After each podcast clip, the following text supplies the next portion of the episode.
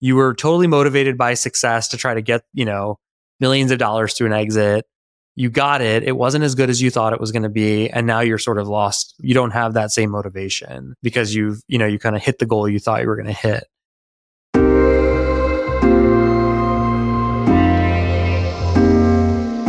Hello, and welcome back to Product Market Fit, a podcast for early stage founders and operators who are looking to level up their startup's growth. I'm your host, Moshe Poltrak, and today's guest is the amazing Jesse Pujji. If you aren't familiar with Jesse, he co founded Ampush, building it into one of the largest Facebook marketing agencies. That company was acquired last year by Tinuiti. Jesse also started Gateway X, a venture studio based in St. Louis, which has spun out a number of companies, including Growth Assistant, Unbloat, and Kahani. Jesse shares his experience across those companies, and we dive into the business model of a venture studio. We also talk about Meta's recently released Threads app, conscious leadership, and the importance of coaching. I'm very grateful to Jesse for sitting down with me for this interview, especially because he was under the weather at the time. He packs a ton of great lessons in this conversation, so stay tuned. My goal with this podcast is to share practical tips with founders and growth practitioners to help you on your startup journey. I'd love to hear from you how I'm doing. There's a link to a two minute survey in the show notes. I'd love it if you can fill that out. Or feel free to reach out to me on LinkedIn or Twitter or by email at hello at pmfpod.com. And if you're feeling especially generous, I'd love a positive review in Apple Podcasts. Either way, I really appreciate you for being here. The Product Market Fit podcast is brought to you by Grwth.co. That's growth without the O.co. Grwth offers fractional CMOs paired with best in class digital marketing execution to support early stage startup success. With a focus on seed and Series A companies, Grwth has helped a number of SaaS, digital health, and e commerce startups build their go to market function and scale up. To learn more and book a free consultation, go to grwth.co. That's G R W T H dot C O. And now, here's my conversation with Jesse Pujji. Hey, Jesse, welcome. I am so happy to have you on today. Thanks for having me on. I'm excited. There's so many things that I want to talk to you about, but I was thinking, where do we start? You had a 2005 meeting with Mark Zuckerberg. You and a college roommate had started a Facebook competitor and ended up meeting with Mark at that time. I bring that up because Threads obviously is all over the news. In 36 hours, they've achieved 70 million signups, which is incredible. So walk us back to that meeting, what you thought, what that taught you about vision and leadership for Mark, and what your thoughts are on the Threads app. Yeah, I mean, look, at the time, we had launched a high school version of Facebook. And there was this domain, hsfacebook.com. We had tried to buy it three months earlier. And oh, the guy asked for 10 grand. And we were like, no way. And then it was August of 2005. We were going to be seniors in college. And we get a call from the guy. And he's like, hey, Mark Zuckerberg wants to buy this. So, like, are you sure you don't want it? And we didn't care about the domain anymore, but we were like, oh no, is Facebook launching into high schools? And I think there's lots of mistakes and miscalculations, but one of them was we thought, you know, Facebook's never going to launch out of colleges. Like it would lose all its brand. So there's going to be this opportunity to have different social networks, which was totally wrong in retrospect. But a lot of it is, goes to your point around vision. He had a huge vision. And I always tell my Ampush co founder, Nick, I always credit him as being more of the visionary between the two of us because at that time, him and I would debate this, and he goes, "I think it's going to be like your license, like it's going to be your online identity." And I'm like, "No, it's never going to get that big or whatever." And so we had to find out for ourselves. And you know, we were very resourceful, and so we like said, "Prove it." You know, we asked the guy, "Hey, prove it." So he forwards us an email from Mark Zuckerberg that has his phone number. And so we call Mark Zuckerberg, and I didn't say this on Twitter, but like we didn't really identify ourselves. You know, we weren't being perfectly transparent. We, we were like, oh yeah, a little bit coy, a little coy. Like, yeah, this guy said he has this domain, and and you know he spends like 45 minutes telling us his whole strategy about how it's going to be colleges and workplaces. Then it's just going to open up, and and so yeah, I actually don't think he gets enough credit as a visionary, and he certainly is one. And I think the other thing is like most entrepreneurs who achieve big outcomes. They have or, any outcome for that matter have vision. Like it's an important thing. It's actually something we teach at the venture studio. We call it dfs desired future state. And we use the example of john f. Kennedy you know in 1960 saying i'm going to land a man on the moon. It's such a good example because it was so impossible. You know the idea of asking how you were going to do it at that point made no sense.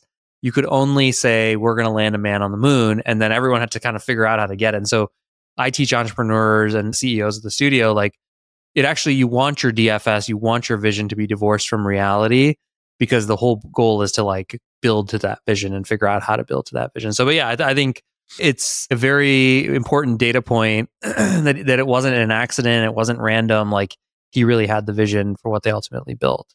You need the vision, execution, and luck. You kind of Yeah. need all three. Yeah. So today, as we're recording, it's two days after Threads was released, and they're at 70 million users so far. I believe you are user 300 something or some crazy early number. 1500, still crazy early. And very smart growth hack that they put that number on Yeah. the Instagram profile so that people have that status symbol. So talk to me about your initial impressions there. You've achieved pretty broad success on Twitter in terms of followers and reach. What are your thoughts on threads? when you see what happened with reels and stories, you know, I think they've proven kind of like Microsoft the ability to take something working well for someone else and replicate it and make it better and work better. It's going to be interesting to see. You know, I think they have a, a chance of taking a lot of share and figuring out how they get those conversations shifted over. It's so early. I think the one other thing people are underestimating is like how much they have the ability to invest in it, but also the just like the patience and the knowledge to get it right. It's not like they're in the high list in our little high school Facebook. Facebook launched in high schools within two months. We were interviewing for jobs. We didn't have that commitment and dedication. And I think they have the maturity, the dedication, the commitment to actually see it through in an interesting way and get it to a certain place. So, you know, I actually asked the question on threads. I was like, what do you think they have to really get right? And there's a ton of different answers for it. I think it's going to be scale initially, which I actually don't think they're going to have a problem with. But then I think it's almost like, how do you shift the conversations over? And you know, for me, it, it like I said this very clearly. Like I have a 170,000 followers on Twitter. I think now I have a thousand on Threads. It's been an interesting experiment, by the way, to see like Jay Shetty. He already has 600,000. Like people who truly have audiences. Like it'll be interesting to see how much of my audience kind of carries over or how that plays out. But like if, if I had a bunch of my followers on threads, like, you know, I, I might start to just focus there. And so it's hard. I mean, what they're doing, I think, is super hard.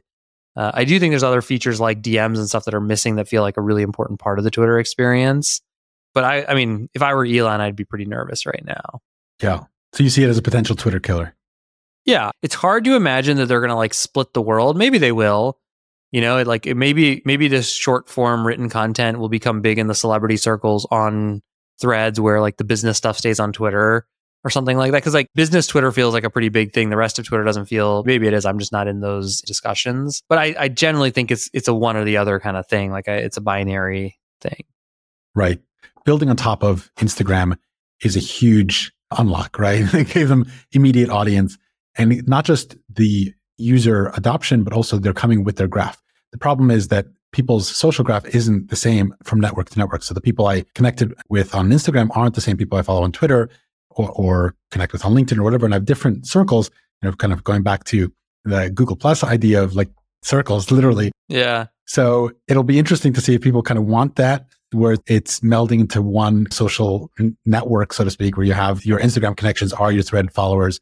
But it definitely helped them unlock that day one challenge of you come into a network and there's, there's no content, there's no followers, there's no conversations happening. So they were able to overcome that. Yeah, uh, well, you know, the, uh, Austin Allred is kind of like a Twitter friend of mine, and he made this post that was like, hearing the unfiltered thoughts of all of my friends from high school is like kind of a special place in hell. Like, I'm not sure I want that. Versus, like you said, Twitter is like, you know, business luminaries and people on there. So, you know, I was in super early before it opened up. There was actually another interesting moment because there was all of these influencers, like all these people, and everyone was responding to each other. And at one point, someone, I think Mark Cuban said to Zuckerberg, like, "Are you sure we want to open this thing up?" It actually made me think like there could be an idea for like a influencer only like social like you have to have 100k or more on some platform to join this other social network because it was interesting to see how people at that stage prior to it opening up for public release how people were engaging it was very intimate and very positive Clubhouse kind of followed that trajectory as well. It's fun though. You know, we, we were in 2010, going back to you, 2005, seeing what's the new social media network. Who would have thought 2023 would be having the same conversations? You talked about your venture studio earlier, Gateway X. I'm very curious about the business model of a venture studio and also your thought process around why launch this type of platform as opposed to kind of like a Tiny, right? Where you're acquiring existing businesses or an accelerator or kind of venture investor. Why the studio model? How does it work? And why did it appeal to you? Yeah and there's so many of these different kinds of models out there there's holdcos that buy failing startups there's holdcos that buy mechanics businesses there's venture accelerators, there's venture incubators, there's venture studio. Like, you know, there's so many of them. Like, even kind of explaining it to people is challenging. And they all seem very interesting. I think, you know, for me, a lot of my journey to get to starting Gateway X was really a personal journey. Like, I don't know that it's the right answer, quote unquote, or the one that's going to maximize value or whatever, but it's the thing that I think gets me most excited to wake up every morning and go build and go do things. And so when I was kind of uh, post Ampush, I was thinking about what to do next. I was like, oh, should I be a VC? Should I go start another company? And there's just something in between that started to appeal to me. I was like, I love the process of like getting my hands dirty, getting the thing going. I love that first 12 months. I love ongoing strategic involvement in things. I don't necessarily love after the first year or so the nitty gritty of what it takes to run a business, having the weekly meetings and checking on everyone's to do list and making sure it's all getting done and building that machine. And I'd spent 10 years, you know, running a business where I was doing a lot of that.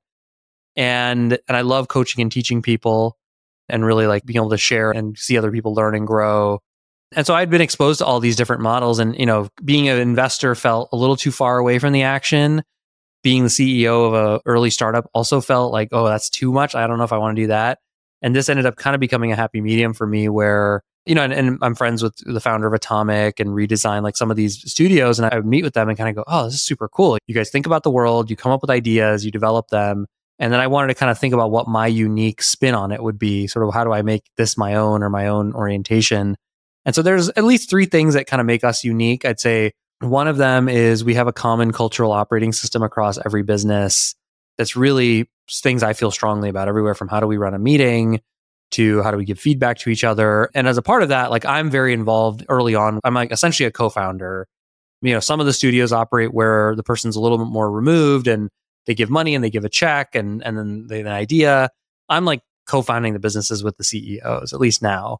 And I plan to keep doing that. I don't necessarily want to build lots of companies. I want to just build one one good one every year sort of thing. So that's the first thing is like they all kind of have a similar cultural operating system. And we kind of run it almost like a holding company in the sense that they're all, you know, sitting in the same building and so on and so forth. The second thing is all of the ideas tend to be kind of capital light ideas. And what I mean by that is like they don't need a lot of money to get profitable. They should be able to kind of stand on their own two feet within six to 12 months of launching. And so that limits all the ideas we go after, but it also, we, I think there's a big opportunity kind of in the space between the mom and pop and the venture outcome oriented businesses. And I think there's just not enough businesses being built in that space. And so that's kind of the, the space we play in. And then last but not least is every business has to answer the question of sort of like, why should we be the ones starting this? What's our unfair advantage in building this? Which typically means for me, it's either heavy customer acquisition orientation or a problem that marketers or brands are having or something that I know uh, an issue entrepreneurs are dealing with. Like it has to be an issue I know and understand well and or have unique distribution kind of unfair advantages around. And so that's kind of the three things. And we probably have 10 exciting ideas at any given moment and we're having 10 or 15 conversations with potential CEOs and we don't really force it. It's not like we say, okay, we must start this idea. Let's go get the CEO. We always kind of say, oh, well, we have a lot of interesting ideas. Hey, let's pair you two and let's go work on this a little bit and let's see if there's something there. And that's kind of how something gets going and gets started. Interesting. So, how does that play out practically? Are CEOs or potential CEOs coming to you with, you know, an idea, a project? Is it the other way around? You have ideas and you're recruiting the CEOs it's more the second one, but what I would say is like I have a lot of ideas and I'm constantly meeting interesting people who want, you know, look to do something entrepreneurial.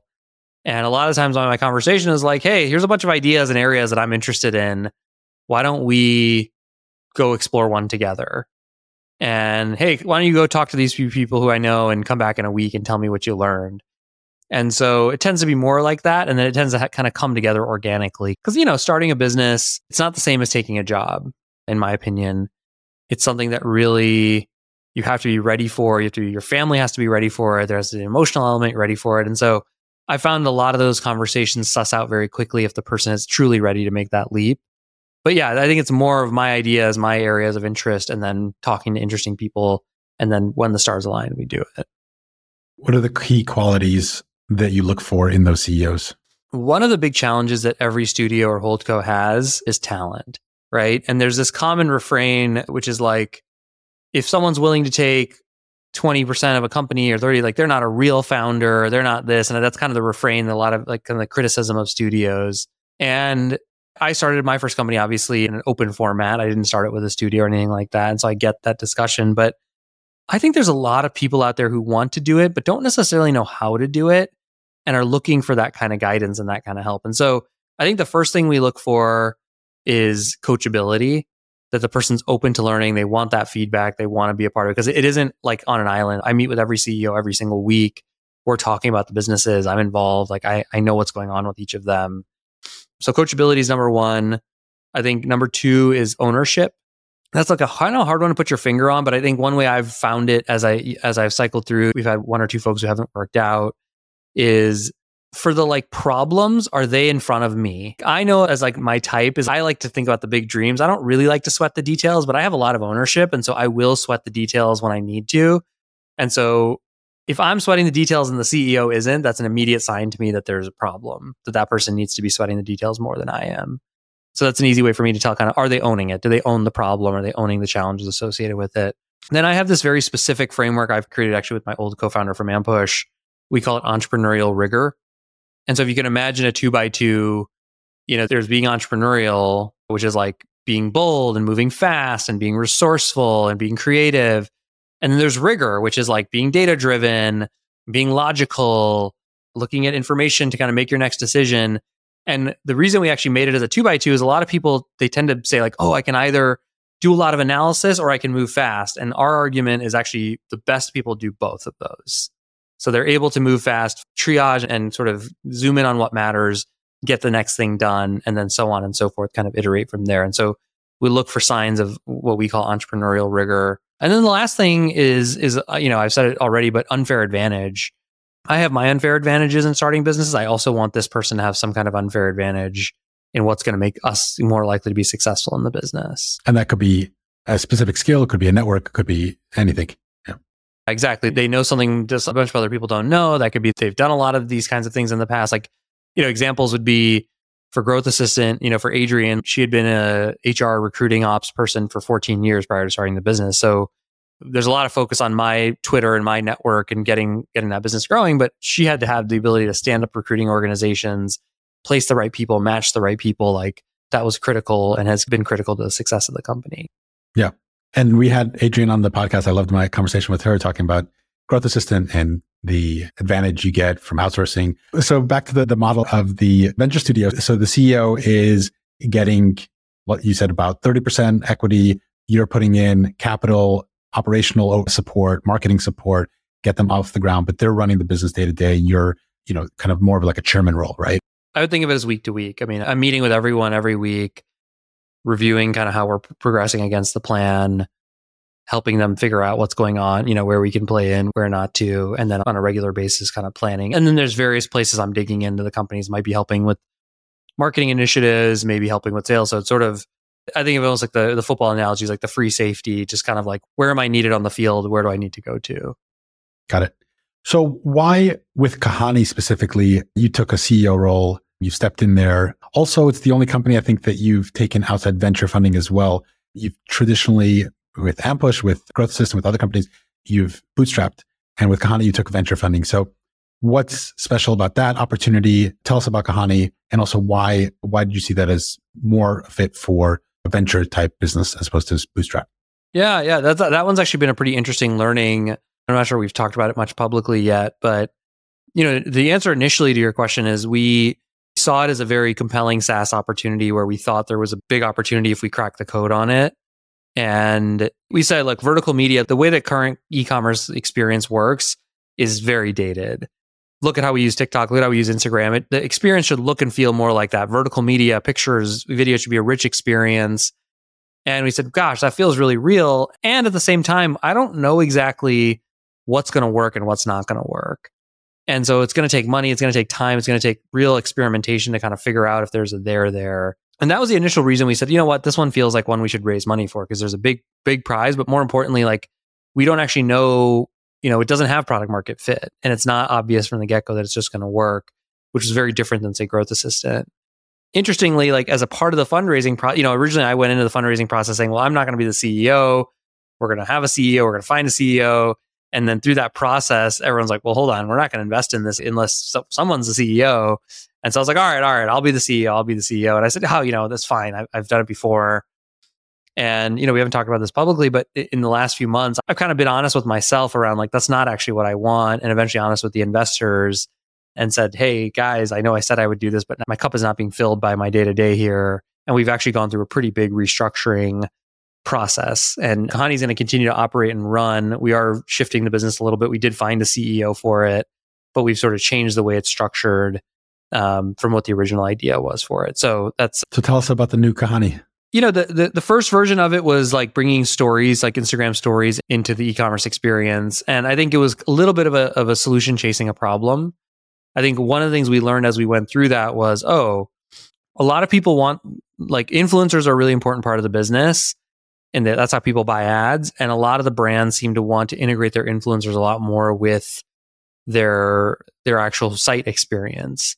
And so the Kahani 2.0 is essentially, hey, imagine almost like an influencer micro store, but using vertical media. So you still have the thesis of like, hey, you land, you see the ad that says, hey, this is Jesse's water bottle company, come check it out. And then you land, and instead of just landing on the brand page, it's Jesse's page, and Jesse's still there, and he's saying, hey, it's me. Look at the button, just buy it below. So almost it's like a landing page slash influencer micro store solution that we think can perform really well. Uh, and that's sort of the reboot idea that we're playing around with now. Fascinating. So would that be for influencers that are launching their own branded products, or would it be for companies that are leveraging influencer marketing, or both? It's more the second one. Okay. Yeah. Yeah. So the idea is like, you know, a brand like Boll and Branch, for example, has tens of influencers and they notice that when they call out the influencer on the landing page, they see a big improvement in conversion rate. So how do we make that more of a tool in automation? One of the challenges with like the the idea of the observation of vertical media needs to be integrated into the ecom websites. It's a good observation, but you have to peel the onion many more layers than that. And it's kind of like, well, what content is going to be the content that gets people to buy? And everyone in e-commerce, they need to know how their needle is going to be moved, or they're not going to buy something. And so that that was sort of, I think, one of the challenges we ran into is everyone's like, oh, it's a cool idea, but it hasn't, you know, it's not quite hitting my pain point the way I want it to. Well, not uncommon for companies to have to go through that trial and error kind of learning journey to find product market fit. And it sounds great. You're built on top of Shopify. Is it a Shopify plugin or is it? It's a Shopify app. Yeah. So the next question actually comes from a listener, Sam. He's a serial entrepreneur and he's considering acquiring a Shopify plugin business and wants to know are they different fundamentally from a typical SaaS business? What else do they need to keep in mind thinking about valuation and or kind of growth potential of a Shopify plugin as opposed to traditional SaaS business?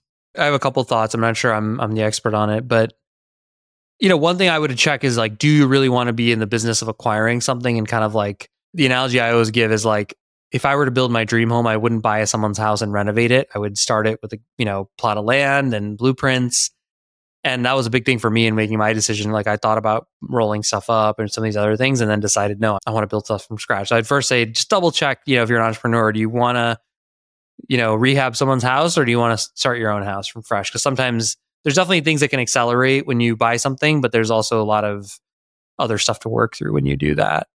And then, you know, Shopify is great in the sense that it gives distribution and initially and works across a bunch of things out of the box. The Shopify store is not as powerful as it once was. You have to understand their APIs. Obviously, like, you know, when you're building on someone else's platform, when they sneeze, you get a cold. So you have to stay really on top of that stuff and figure out exactly what's, you know, what's what around that. And then the last thing I would say is, you know, again, I said it earlier, but like e-commerce more than most customers are very, very pain point oriented. So you either have to find a way that you convincingly make them more money without any doubt, or you have to be solving a really annoying pain point. And so I'm not sure I would buy it, or you know, if, you're, if already bought it and you're trying to build it, I would make sure that that's how you're thinking about what you're doing. Yeah. So let's talk about ecom and I guess performance marketing or, or direct to consumer marketing. You did a lot of that with Ampush. You guys were at one point one of the biggest Facebook spenders, helping some of the biggest direct to consumer brands. There was a huge boom in D2C, both in terms of number of companies launched, the amount of venture financing they were getting. But I saw a stat that out of all of the D2C companies that raised over, I think it was like 20 million or 30 million dollars, there were only two or three that have sustained the unicorn status or unicorn valuation above a billion dollars. most of them have have struggled to kind of maintain that valuation. So what are your thoughts there? I guess going back to the conversation around like VC financing and venture back versus bootstrapped business model, is D2C just not fit for venture funding? Where do you see that going? Yeah, it's a great question. You know, if I had a gun to my head, you know, ask that question, I'd say it's not a fit. I think the reality of it is a little more nuanced, which is for the amount of money a lot of these companies raised, they just raised way too much money. And, you know, when you think about how venture financing works, like the consummate examples of a venture funded business are on the consumer side are Uber or Facebook. You know, on the enterprise software side, maybe something like Snowflake. But really on the consumer side, it's something where they're likely to become monopoly businesses or businesses that are going to own an entire market. And every time they get more money faster, even though they're losing a lot of money, it's going to contribute to them becoming like a tens of billions or hundreds of billions type of business. And gosh, it's just there's so few of those actually, right? In the actual world. Enterprise software is a little bit more interesting because you don't actually have to have a monopoly to build a multi billion dollar business, but they, to different degrees, enterprise software has had this issue. And then you go to D2C and you go, well, you know, the only tens of billions or hundreds of billions dollar businesses are like P&G and those are a conglomerate of, I don't know, 100 brands or something like that. And so I think the reality of it is it the idea that any of those things were going to become true venture outcomes was very rare. Now, what's interesting is like if you were Casper or you were Allbirds or any of these guys and you raised only $10 million, you would be a huge success. But I think this is where really the important issue is, is like, well, raise 10 million, then figure out how do you get profitable but I don't know if it was, you know, it's it's always a mixture of entrepreneurs, their boards. They all kind of said, well, hold on, let's go for broke. And everyone's very short term oriented. I said, well, everyone's our valuation keeps going up. Let's lose more money. Let's grow faster. And then, you know, the market turns and everyone who's never lived through the market, a lot of these entrepreneurs, a lot of the, the VCs even had not lived through a market downturn. They just don't know what to expect and the market turns. But like if you do your DCF and you double the discount rate, like your valuation gets cut more than in half. It can come down a lot, right? And so if you lose profitability and that's valuable, then you lose growth. You just end up in these situations like, you know, the Allbirds or whoever of the world where they went public or Warby and they're just worth a fraction of even what they raised in venture. So they just raise too much money. I think that's the uh, that's what I would say about them. Like I think is there a model where you can fund, I don't know, I make up a number, two to $10 million and something turns into a hundred to a billion dollar type business or 50 to a 500 million dollar. Yeah, I think, I think that's, that's a very common thing. But I think one of the hallmarks of those businesses, they got profitable early on. They got very good at customer acquisition early on and they were able to scale, you know, profitably. Mm-hmm. What would you change about the venture world for to solve for this or in general? I think there's way too much money in venture there's just not enough great entrepreneurs and great, truly sort of like game changing ideas out there that require as much capital as there is in venture. Or maybe a nicer way to say it is like some more innovation around the business model. Because like the way Sequoia invests, you know, Sequoia says yes to one out of 5,000 things. They expect themselves to make billions off of every investment they make and a bunch go to zero and that works. And then someone will turn around and start a VC firm doing D2C stuff and they'll have the same approach to it, the same business model. And you go, well, no, hold on, that's not going to work because that business model is it's just a very different. You're investing in different types of assets. And I think I recently saw this thing that General Catalyst is offering for SaaS, some kind of like almost like a revenue based financing source. They'll fund your sales and marketing. They'll take a portion of the incremental revenue you get from sales and marketing efforts. Like there was some innovation, whatever it was. And to me, I look at it and I go, yeah, there's a lot of different types of ventures out there there should be way more innovation in the capital structure and the types of capital that are given and for what they are. So I think there could be a version of D2C where, you know, again, you gave a few million in equity financing, you found debt for these companies, and you helped them grow to nine figure or in rare cases, 10 figure valuations.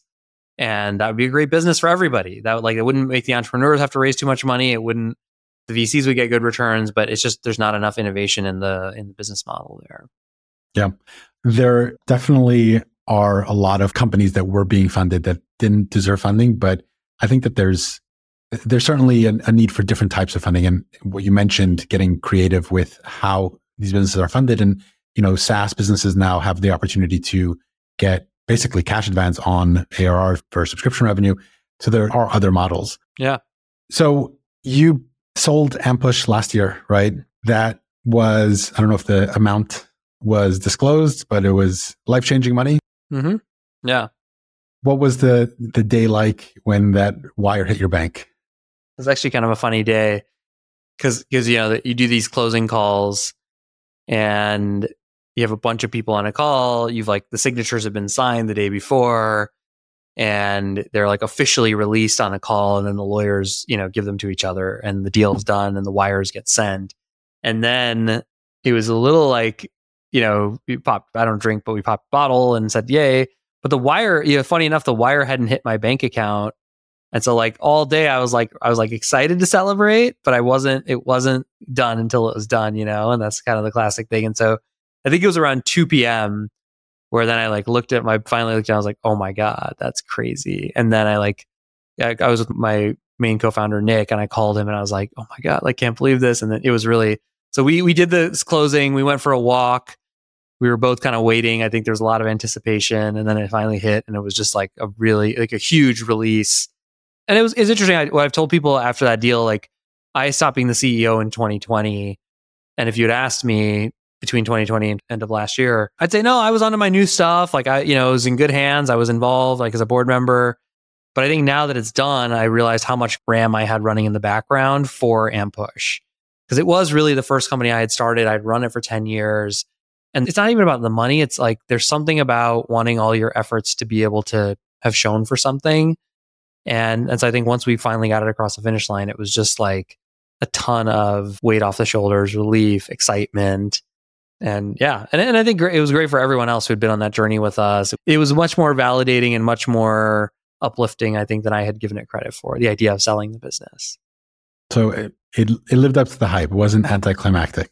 Yeah i mean look I, I think the the day of or like the moment of is pretty anticlimactic but i think like the the week of was not if that makes sense. Sure. I flew home that night. I was in new york for the closing and my wife had like you know all the kids had had Ampush apparel on and then she did like a celebration. It was so there's a lot of fun, exciting moments to it. Um, and it's funny because we, you know, we we had a chance to sell the business in 2015. Between 2015 and 2022, we didn't the valuation didn't go up all that much. And so sometimes I'd be like, oh, why, you know, why'd we spend another seven years on this when we didn't really change the valuation that much? One of the cool things that happened though was like, you know, my my son was born in 2015 and you know now he's seven or eight years old like it has been really cool for them to truly see it and be a part of it and that's like one cool versus being born and all of a sudden I had already sold my first company. And that's like in the history books from their vantage point, like getting to celebrate it with them, I think was one of the cool aspects of waiting and doing it later. Amazing that you you found that silver lining in that. You're actually, you know, I follow you for your entrepreneurial acumen, but also your advice on leadership. And I don't know what it's called, if it's falls under the rubric of conscious leadership, this framework that has helped you kind of center yourself in your life, become a better leader, become more present. It's funny because I was just having this debate in my family WhatsApp group yesterday about self help versus therapy and kind of like the efficacy and stigma of, of both. You and I think your wife as well have been in coaching for a while. Tell me about kind of how you approach that and why coaching as opposed to therapy and, and what do you take from it? Yeah, yeah. I mean, we, that could be a whole nother podcast. For me, I think in 2017, I remember very distinctly feeling really stuck. You know, we had had a partial exit, so we had had sort of a win. I think we were tired and sort of done, but we were still running the business. And I just remember, like, I had this period, probably like six months, where I just wake up, cancel my morning meetings, show up to the office at 11 o'clock, leave at 3.30 and i just was not feeling motivated and excited and it got to like a pretty extreme level and started talking to people about it. And, you know, one of my mentors, he's just kind of like, you're like one of the luckiest guys I know. You know, you're young, you've made a good amount of money, your family is healthy and doing well, you're your own boss. And he was basically saying, like, you've got it pretty good. The fact that you're feeling this way must mean, like, he's like, there's some inner work for you to be doing.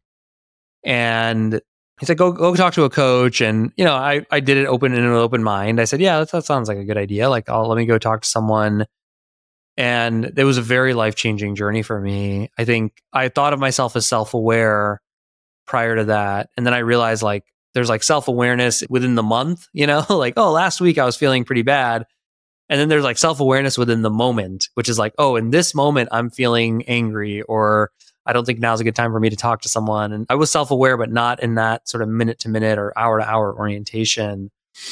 And that was a really big thing as a part of the coaching journey is like developing that kind of self awareness, noticing my body, noticing energy, just all these things that I hadn't really done. One of the first things that my coach said to me is we talked for a little while and he said, you know, you really use fear to motivate yourself. And at first I pushed back pretty hard. I'm like, what are you talking about? I'm not scared. Like, I don't, there's no fear here. And he slowly kind of broke it down for me. He's like, have you, you've used the word should 12 times in this conversation. You know, you said, I should do this. I should do that. This should have been this way. And it was really a revelation for me that, oh, wow, I constantly was sort of like never letting myself fully enjoy a moment because I was like, oh no, I, I should be doing this. I'm the next thing. What, where do I need to get to? And sort of how damaging that was so that was just like a kind of blew my mind and like really, really got me curious about why I do that. What other ways can you be motivated? So on and so forth. And then the last thing was actually this motivation, you know, question, which was like, why all of a sudden after so many years of working, you know, and I was questioning like, oh, do I really want to be doing Facebook ads? Did I want to be doing a, you know, tech enabled services business? Like I kept all these like, you know, what he would call content versus context. He was like, I think what really happened is you were totally motivated by success to try to get millions of dollars through an exit. You got it. It wasn't as good as you thought it was going to be. And now you're sort of lost. You don't have that same motivation because you've, you know, you kind of hit the goal you thought you were going to hit. And I, I think he kind of nailed it. And I was like, yeah, you're right. And so it's like, in some ways, it's great. I was 31. I was like, oh, what, what do I do now? But it was really a moment of, of revelation. And so I've worked with him pretty consistently since then. And I think the biggest benefits of it, I think definitely like just self awareness, being present, kind of all that stuff has gotten a lot better. I think I've become a much more capable communicator.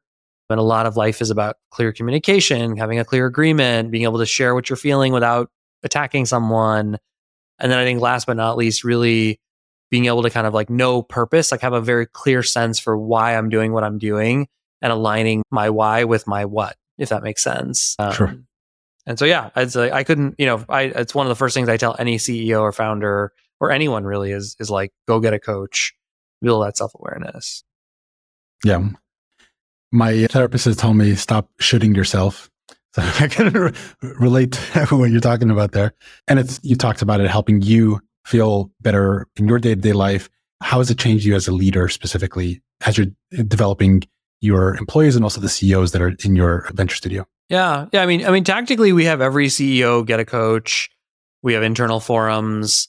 We really spend a lot of time on kind of developing the whole person, the whole leader. I think for me, you know, there's a lot of different ways. I think it's a very well worn discourse that like the ups and downs of entrepreneurship are unbearable and they're really challenging. And I think one of the things I try to do is help people see that it's actually not entrepreneurship is not about ups and downs. It's really our own mentality that creates that feeling of ups and downs because we just ex- constantly extrapolate. Oh my God, I got this email, the biggest client in the world, they're going to close. Okay, I'm really excited. Okay, no, now my best employee quit. Now I'm really sad. This is one of the frameworks is facts versus stories. And it's like the fact that what's the fact versus what's the story you tell yourself. And it's really the stories that create those ups and downs, not the facts. The facts are kind of benign, actually. And so that's a big thing for how I, I help kind of coach the team and work with them. I think it's also made me a much better listener and I'm not naturally very empathetic. That wasn't a skill I developed as as growing up. But you know, for example, when I was a CEO of Ampush, if one of my employees came and said, "Oh, I'm frustrated, and this is happening, this is happening," I'd be like, "Oh my god, oh my god, I gotta fix this. I gotta uh, okay. Well, what if we did this differently? What is it?" And and sometimes you'd have a conversation with a person, they'd be like, "Well, yeah, I guess you could do that." And like it was just clear they weren't getting satisfied. And one of the things you learn through coaching is like 90% of when someone says something or is complaining, they just want to feel heard. And I've become a significantly better listener where someone just says something to me and I'm like, oh, wow, sounds like this is really frustrating. You know, here's the thing I'm hearing you say. Is that right? And not only do they feel better, but I also actually understand them better. And I'm not always just jumping to solve the problem or fix it. And uh, like everyone just needs an outlet sometimes to have those conversations. And I think one of the things that makes me a, a good partner or that makes the studio unique is like I'm able to kind of be there for people emotionally and I think that's just not a normal thing. And so it's been a been a unique part of the journey for me. Amazing. Last question before we go on to our exciting lightning round. Digital advertising today I know that you haven't been directly involved with Ampush for a couple of years, but you're still very heavily involved in customer acquisition, performance marketing.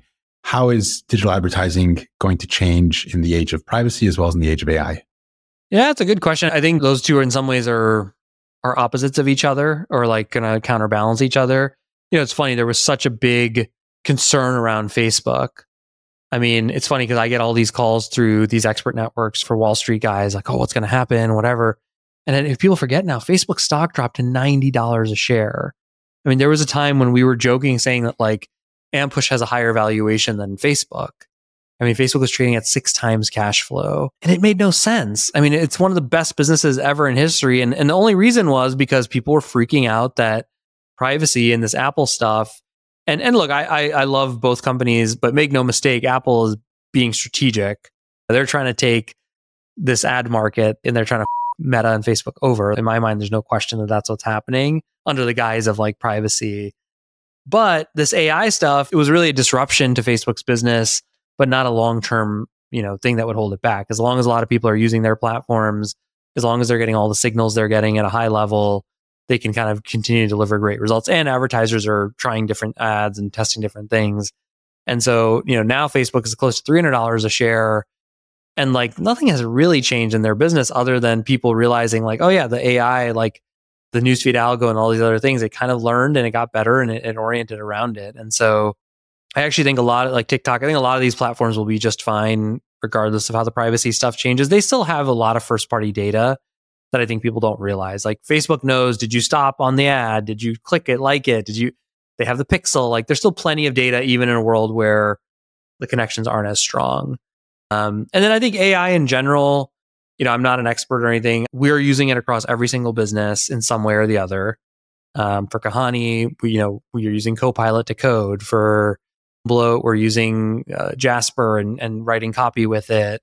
For Growth Assistant, we're training certain growth assistants in the AI tools like ChatGPT. So to me, it's almost like the internet. Like it's just a thing that's going to take over every part of the business, or like software or computers. Like you're going to not live in a business without that AI I think there's going to be lots of opportunities created on the back of it. I think of it very much as the kind of thing that it's going to make the end products a lot better because the first drafts are much easier to create. And that's kind of the way we've approached it so far. So that's sort of my hot take on AI. Yeah. Jesse, if there was ever a time where I was tempted to do like a four hour Lex Fridman style podcast, it's with you because I want to go with, down each one of these rabbit holes, but I want to be respectful of your time. So we're going to close out with our exciting lightning round. I'm going to ask you a few questions uh, tell me the first thing that comes to your mind. Sound good? Yep. All right. What's the book, newsletter, or podcast that you find yourself recommending most often? Probably 15 Commitments of Conscious Leadership, the book. Okay. Definitely going to add that to my reading list. Great CEO Within is probably an honorable mention. Uh, who wrote that one? Uh, that's Matt Mochary. Cool. What principle or core value do you live by or try to live by? I think the biggest one for me is sort of like everything is figure outable.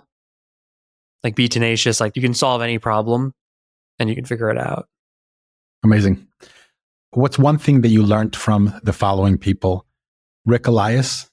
Act like you own your business, not like your business owns you. Alex Lieberman.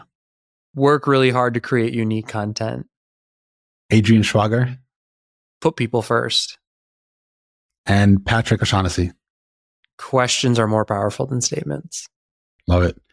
Last one. What piece of advice has helped you most in your career, in your life, and any advice that you have for early stage startup founders?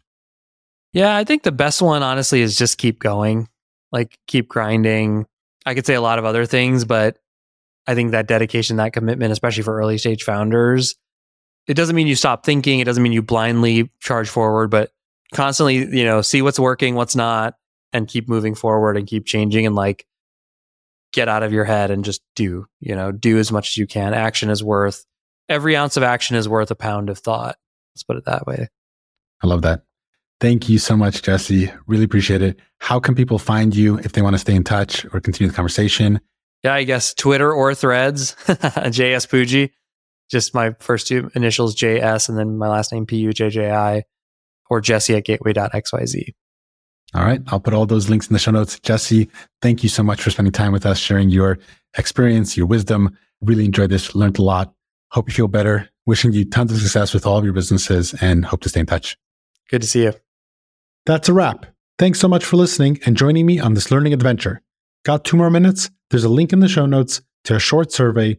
I'd really appreciate your feedback as it'll help me to improve this show. My goal with the podcast is to share practical tips with founders and growth practitioners to help you on your startup journey.